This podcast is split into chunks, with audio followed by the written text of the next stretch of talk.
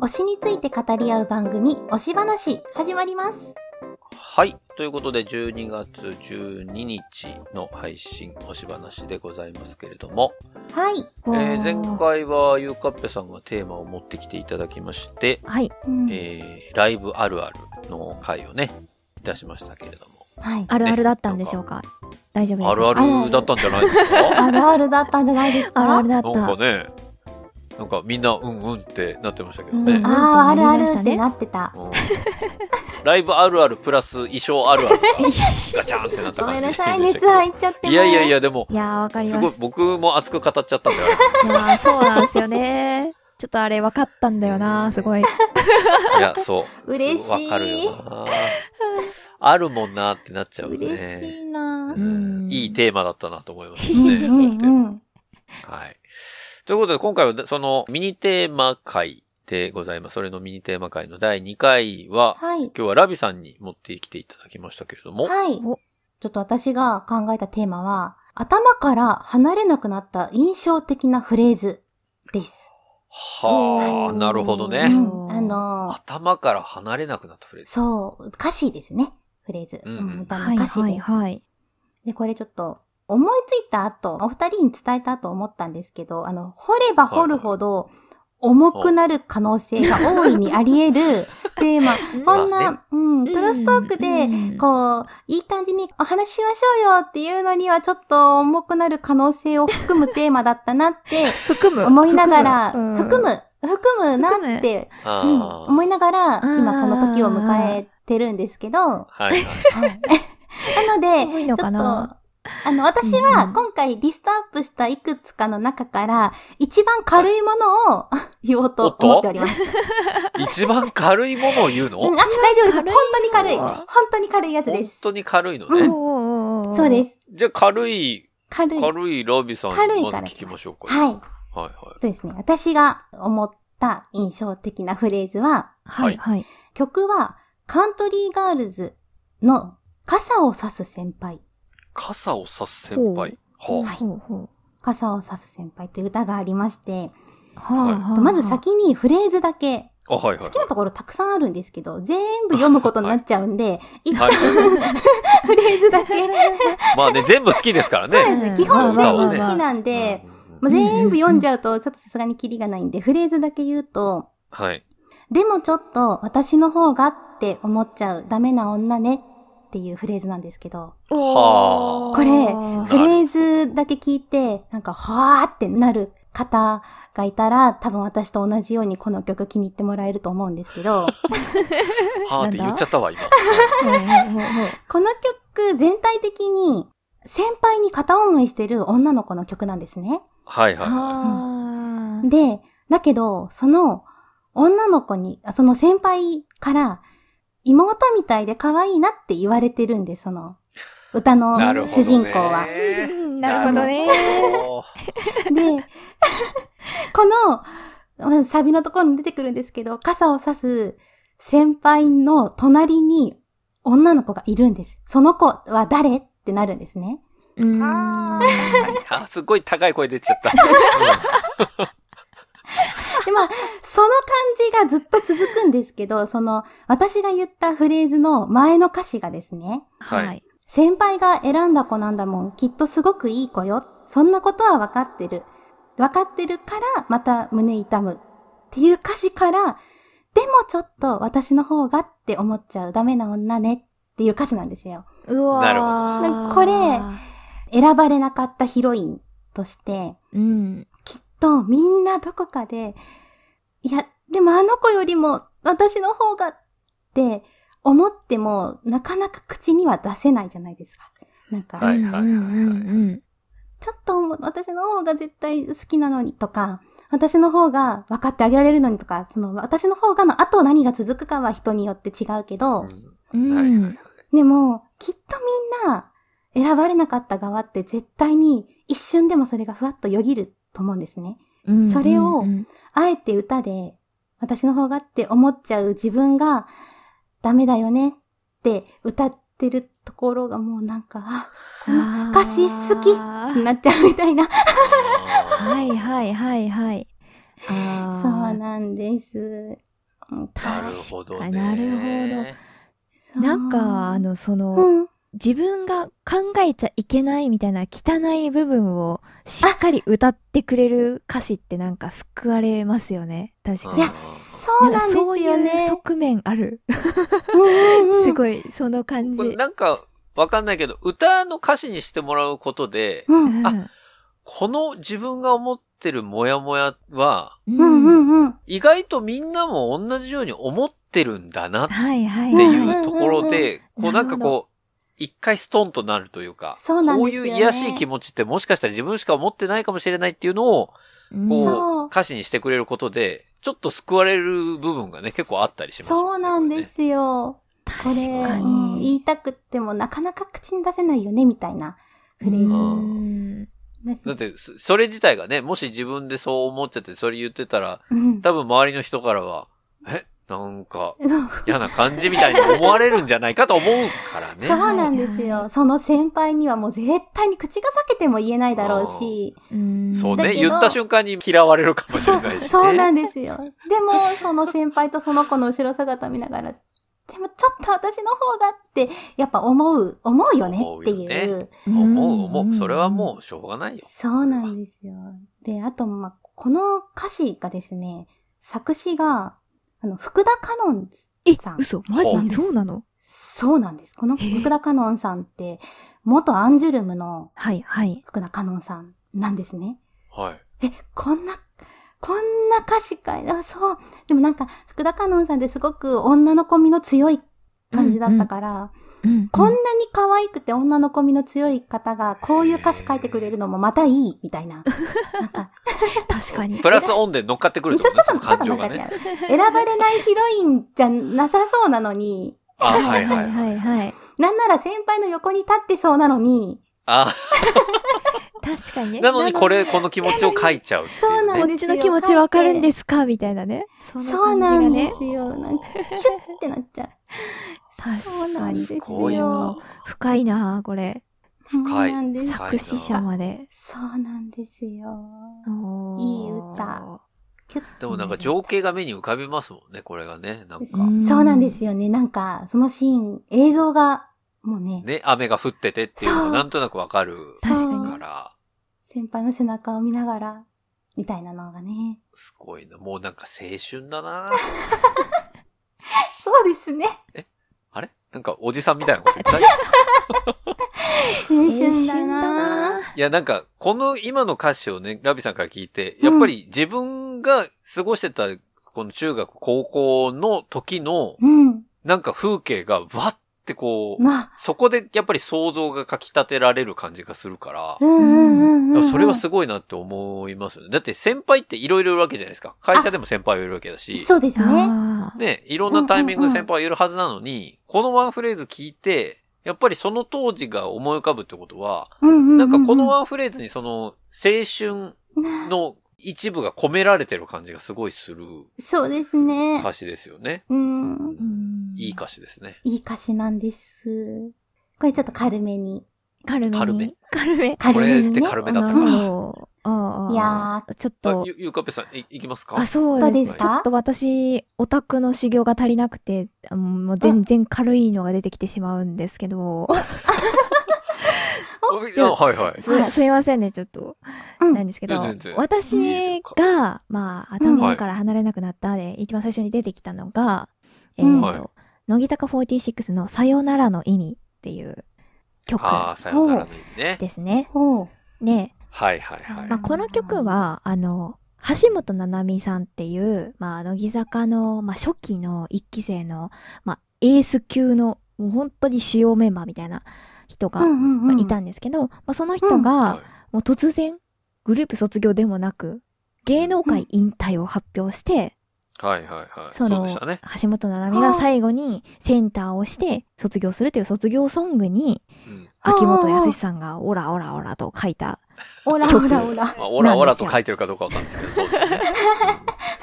サラサラと書いたうんはいはい。曲になるんですけど、うんうんうん。まあ、この曲本当に一回聴いていただきたいっていう感じで、うん本当にもう最初から最後まで本当に深い歌詞なんですけど、まあ、あ一個代表で出すとしたら、まあ、1番のサビの歌詞で、はいはい。うん。さよならに強くなれ、この出会いに意味があるっていうところがうん。うんああるんですよ。はい。で、すごいいい歌詞だなと思って、で、あの、芸能人が、まあ、アイドルが、あの、アイドルを卒業するんじゃなくて、芸能界を卒業する、引退するって、もう、うん。つまり、その関係者じゃない人、ファンからしたら、すなわち、もう、根性の別れなわけじゃないですか。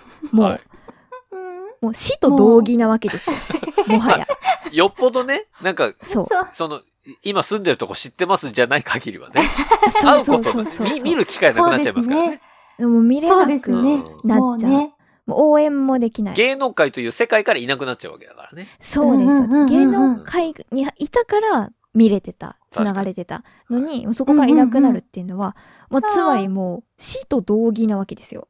まあまあまあまあまあ。もうその頃の私のツイッターのタイムラインにはもう、そういうことを言っている人がたくさんいました。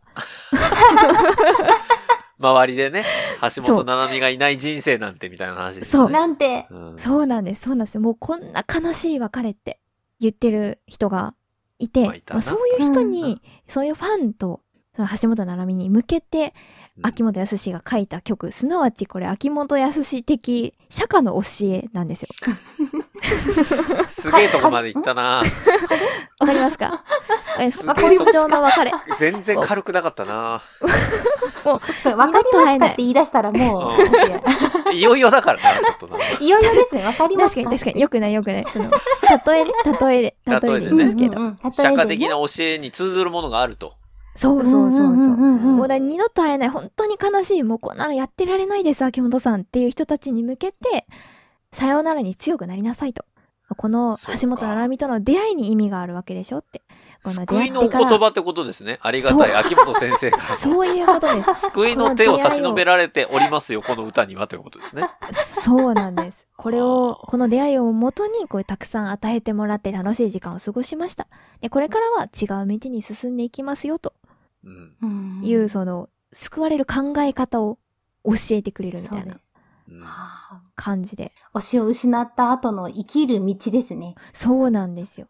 すごい個人的な話で申し訳ないんですけど、まあ最近、うんあの、法事がありまして、はい本当に似たようなことをおお坊さんが言ってたんですよね。それを聞いて、うわ、一緒やんってなって、すごい 感動したんですよ、私。はあなるほどね。はそうなんです。だからもう、秋元康はすげえなって、やっぱこの曲で思あったっていう思い出あ。があなるほって、ど。これ紅白で歌ってたんですけど、歌なんかあんなに何にも言わないお母さんがぼーっと見てて、あ、この人はいい歌詞を書くねって言ってあっち行ったんですよ。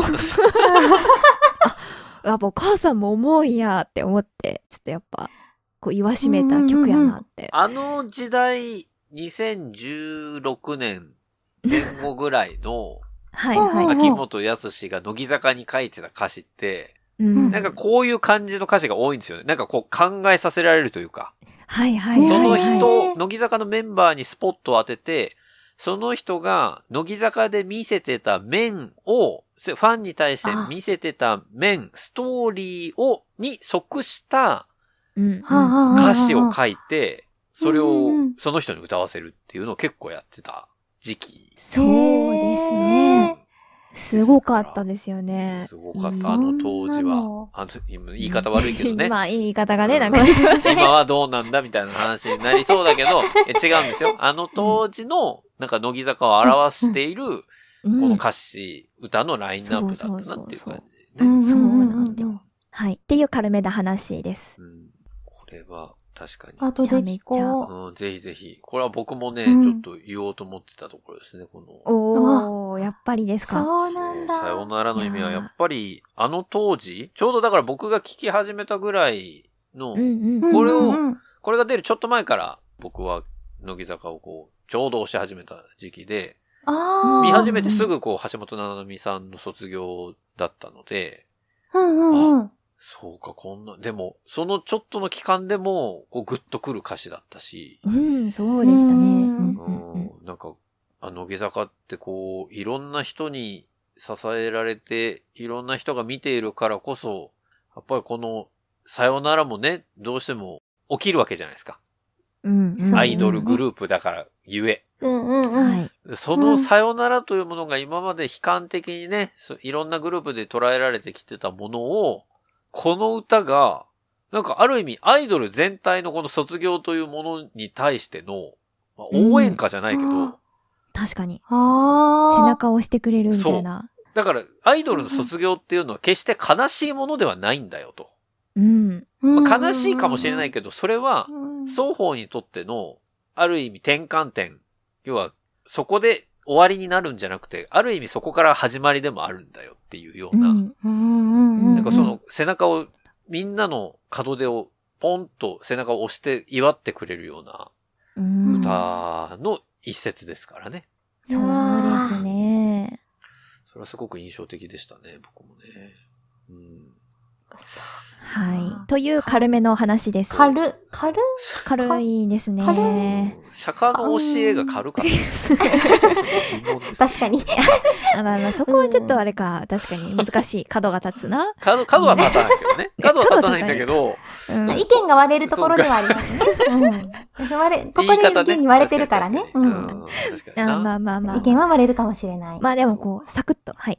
あのサクッとね。、軽い、軽めな話でございました。はい。サクッと切っても変わんないから。なるほどな。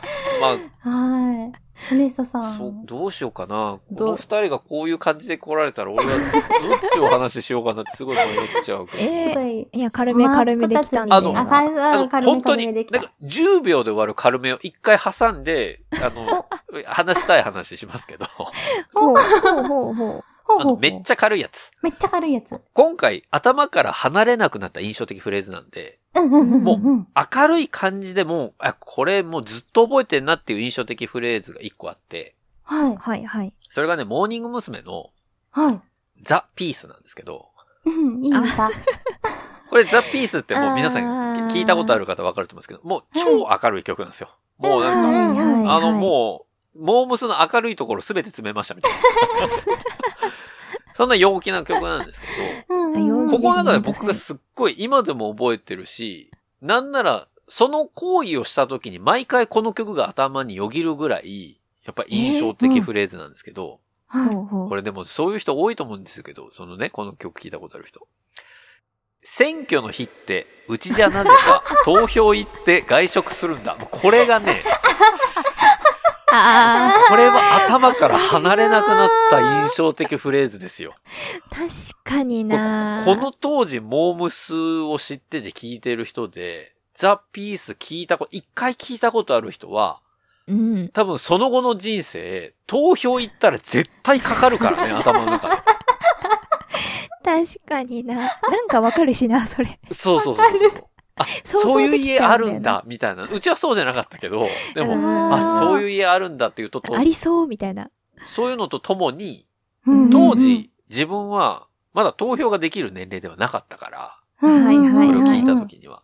投票できるってなった瞬間に、なんかね、その時の思いと一緒にこう思い出すというか。あ、でも外食行くんやな外食行そうそうそうそう。あ、今日外食行くかってなっちゃう自分が いるっていう。投票行ったしな、みたいな。陽気やな。く。そういうなんか、刷り込みをされた、つんくさんにね、あー刷り込まれた曲でもある。確かね、この。ザ・ピース。しかもこのね、タイトルがザ・ピースっていうもう平和の象徴みたいな。そんな曲じゃないですか。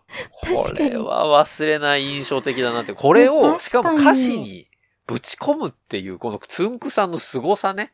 いやー、確かに。これはやっうんぱり、誰にもできないだろうっていう。確かに。確かに離れないなめちゃめちゃ軽めのところでいくとザ・ピース。確かにこれは軽めでした。軽 軽めです。これ、軽めでしたうんすごくいい軽さですね。いい軽さでしょ？うんいい軽さでです、これすごく。はい。で、うんあの、この二人の流れを組んでの僕のね、今回ご紹介したい もう一つは、うん？あれ？これ、あうんの、乃木坂46なんですけど、はい。ね、すいません。また秋元康先生なんですけどね。先生。あの、先生。これ、乃木坂を、なんとなくこう、テレビで見て、あ、この子たち、あ、なんか歌歌ってる子なのね、今こんな曲歌ってるのね、っていうぐらいでしか乃木坂を知らない人にとっては多分ご存知ない曲だとは思うんですが、はい。あの、今話したい誰かがいるという、うん曲がございましてはいはいはい。これね、はい発売が2015年なので、うん。おもう、うん8、8 8年ぐらい前か。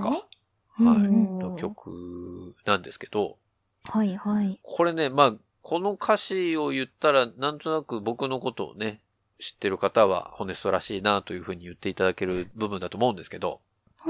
この今話したい誰かがいるという曲の私の印象的なフレーズが、うんリンゴを剥くとき、母親の指先が滑って切ってしまいそうで、嫌いと嘘ついたという歌詞があるんですよ。ああ、はいはいはい。この4行あるんですけど、あこれがね、ま、まさにこの、ホネストらしさを表してるというか、まあ別に僕じゃないんですけど、なんとなくこの4行ってすごく深いなと思ってて、で、これがねうん、ちょいちょいやっぱり、なんでしょうね、さっきの投票じゃないですけど、はい。ーリンゴを切るタイミングで、ふふと頭によぎるんですよ。は自分がリンゴを剥くときね。まあ今子供がいるんで子供にリンゴを切ってあげることが多いんですけど、い。はい。ででもなんかこう、リンゴを剥くときのこの歌詞、子供ながらに、うんうんうん。母親がきっと、この料理をするのがあんまり得意ではなくて、うん。えーうんまあ包丁を握る手を、子供が見ててもちょっと手をね、傷つけそうな感じの手つきが、見てるのがもう嫌で、ヒヤヒヤしちゃって、だからもう自分が好きって言うと、ね、お母さんがそのリンゴを切ってくれるから、そういう姿をうん。もう申し訳ない、見るのも嫌だし、お母さんにそんな傷を負ってほしくないからっていうことで、自分はリンゴは嫌いなんです。そうすると、食卓にリンゴが上がることもないし、お母さんが切る必要もないでしょっていうことで、まあ、ある意味、味相手にはその思いを伝えないんだけれども、相手は思いやったっていうような人柄が現れてる、この歌詞の4行なんですよ。うんで、その後に続く言葉がね、これはあくまでこのリンゴを切るっていうのが、例として使われてて、その後ろに続く歌詞っていうのが、はいはい。何も欲しいと言わなければ永遠に傷つかずに済むっていうね。っていう歌詞なんですよね。だからその物理的にお母さんが傷を負ってしまうっていうようなところを例として挙げつつ、そういう考えの僕だから、うん人に何かこう欲した時にね、何か欲しいって言った時に、それが誰かを傷つけてしまう可能性があったりとかするものに対して、自分が我慢さえすれば、うん。ね、誰も傷つけることもないし、っていうような、その、心の傷っていうところにまで最終的には持っていくっていう歌詞なんですよね。ってね。んだからなんかそういううんなんだろうね。ひ人間としては、こう、まあ、自分が傷つけばいいじゃん。他の人たちを傷つけないように、僕は生きていくんだ、その、争い事とかね。っていうようなところのいざこざを、あの、極力避けようっていうふうに思ってる人が、まあ、ある意味主人公の歌詞っていうところに、まあ、なんていうか僕はこう、まあ、自分もどちらかというとそっち側の人間なので、あんまりこう争い事は嫌いだし、まあうん自分が我慢してことが収まるんだったらもう全部自分が引き受けた方が楽だなって思っちゃう。人なのでなんかそれがこう言語化自分の中でできてなかったところに、こう、秋元先生のこの歌詞がスコンと入ったんですよね。そのパーツがね、うん多分。あっていうところでこう、心の中にふっと入ってきたフレーズで、なんかそれがすごく印象的だったんですよね。はあ。うん確かになんかこう、そのワンフレーズ聞いただけで、その歌の主人公の男の子がどんな子なのかみたいなのが、うん。すっと想像できるというか、ーあ多分こういう気遣いで嘘ついちゃってみたいな、なうんうんうんうん。んすごく想像できるし、うん。すごく勝手なあれですけど、なんかここにいる3人ともそのタイプなんじゃない？そうね。ちょっと共そんな感強い感じは確かにする少なからずそういう感情あうんる。言言った方がいいやろうけどな、みたいな。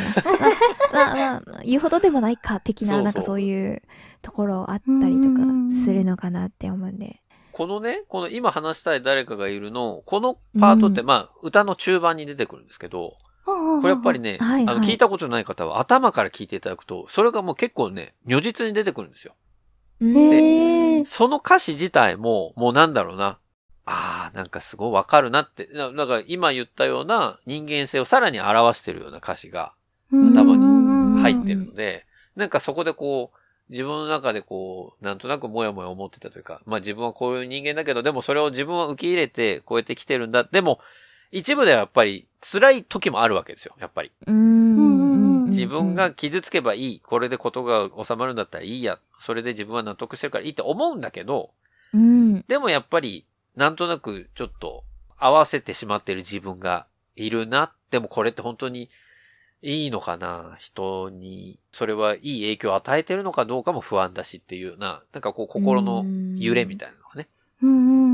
あの、すごい描かれてる。だから、さっきもね、さよならの意味の時も言いましたけど、2015年、16年ぐらいのやっぱり秋元先生は、すごくこういうなんか、ちょっと物悲しい歌詞を書くんですよね。はいはいはうい。んちょっと影があるみたいな。影がある人の、ちょっとしたあ心の機微をうん 歌うというかね。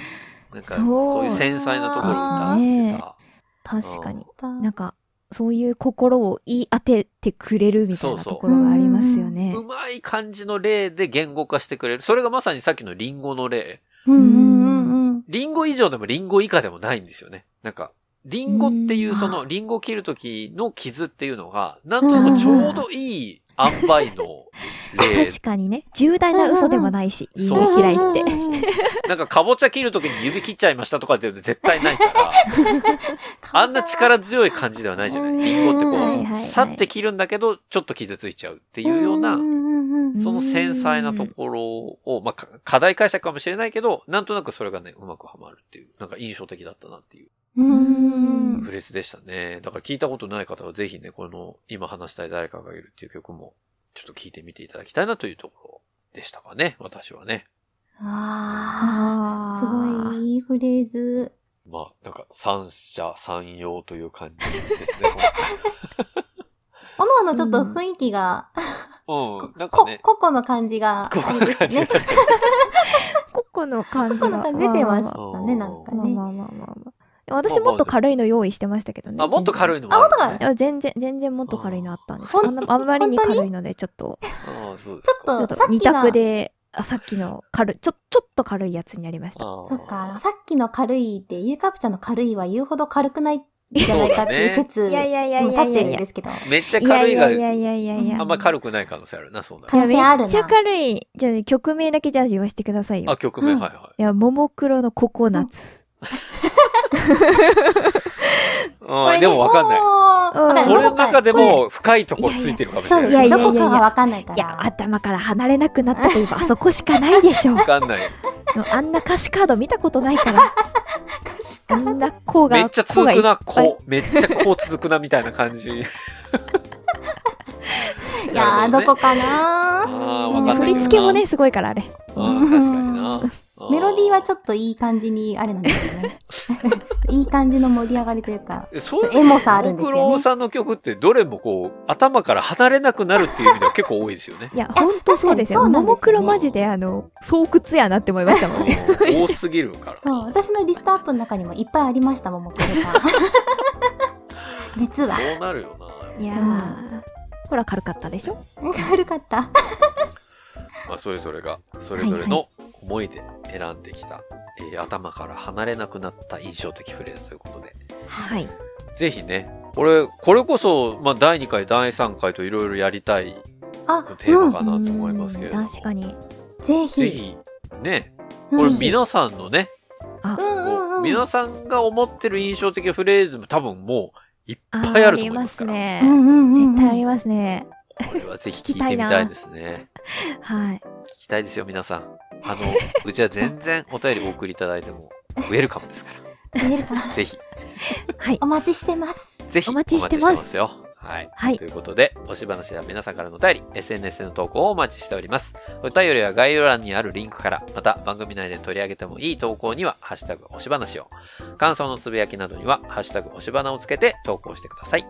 ハッシュタグはどちらもすべてひらがなです。それでは今週も良いおし話を。さよなら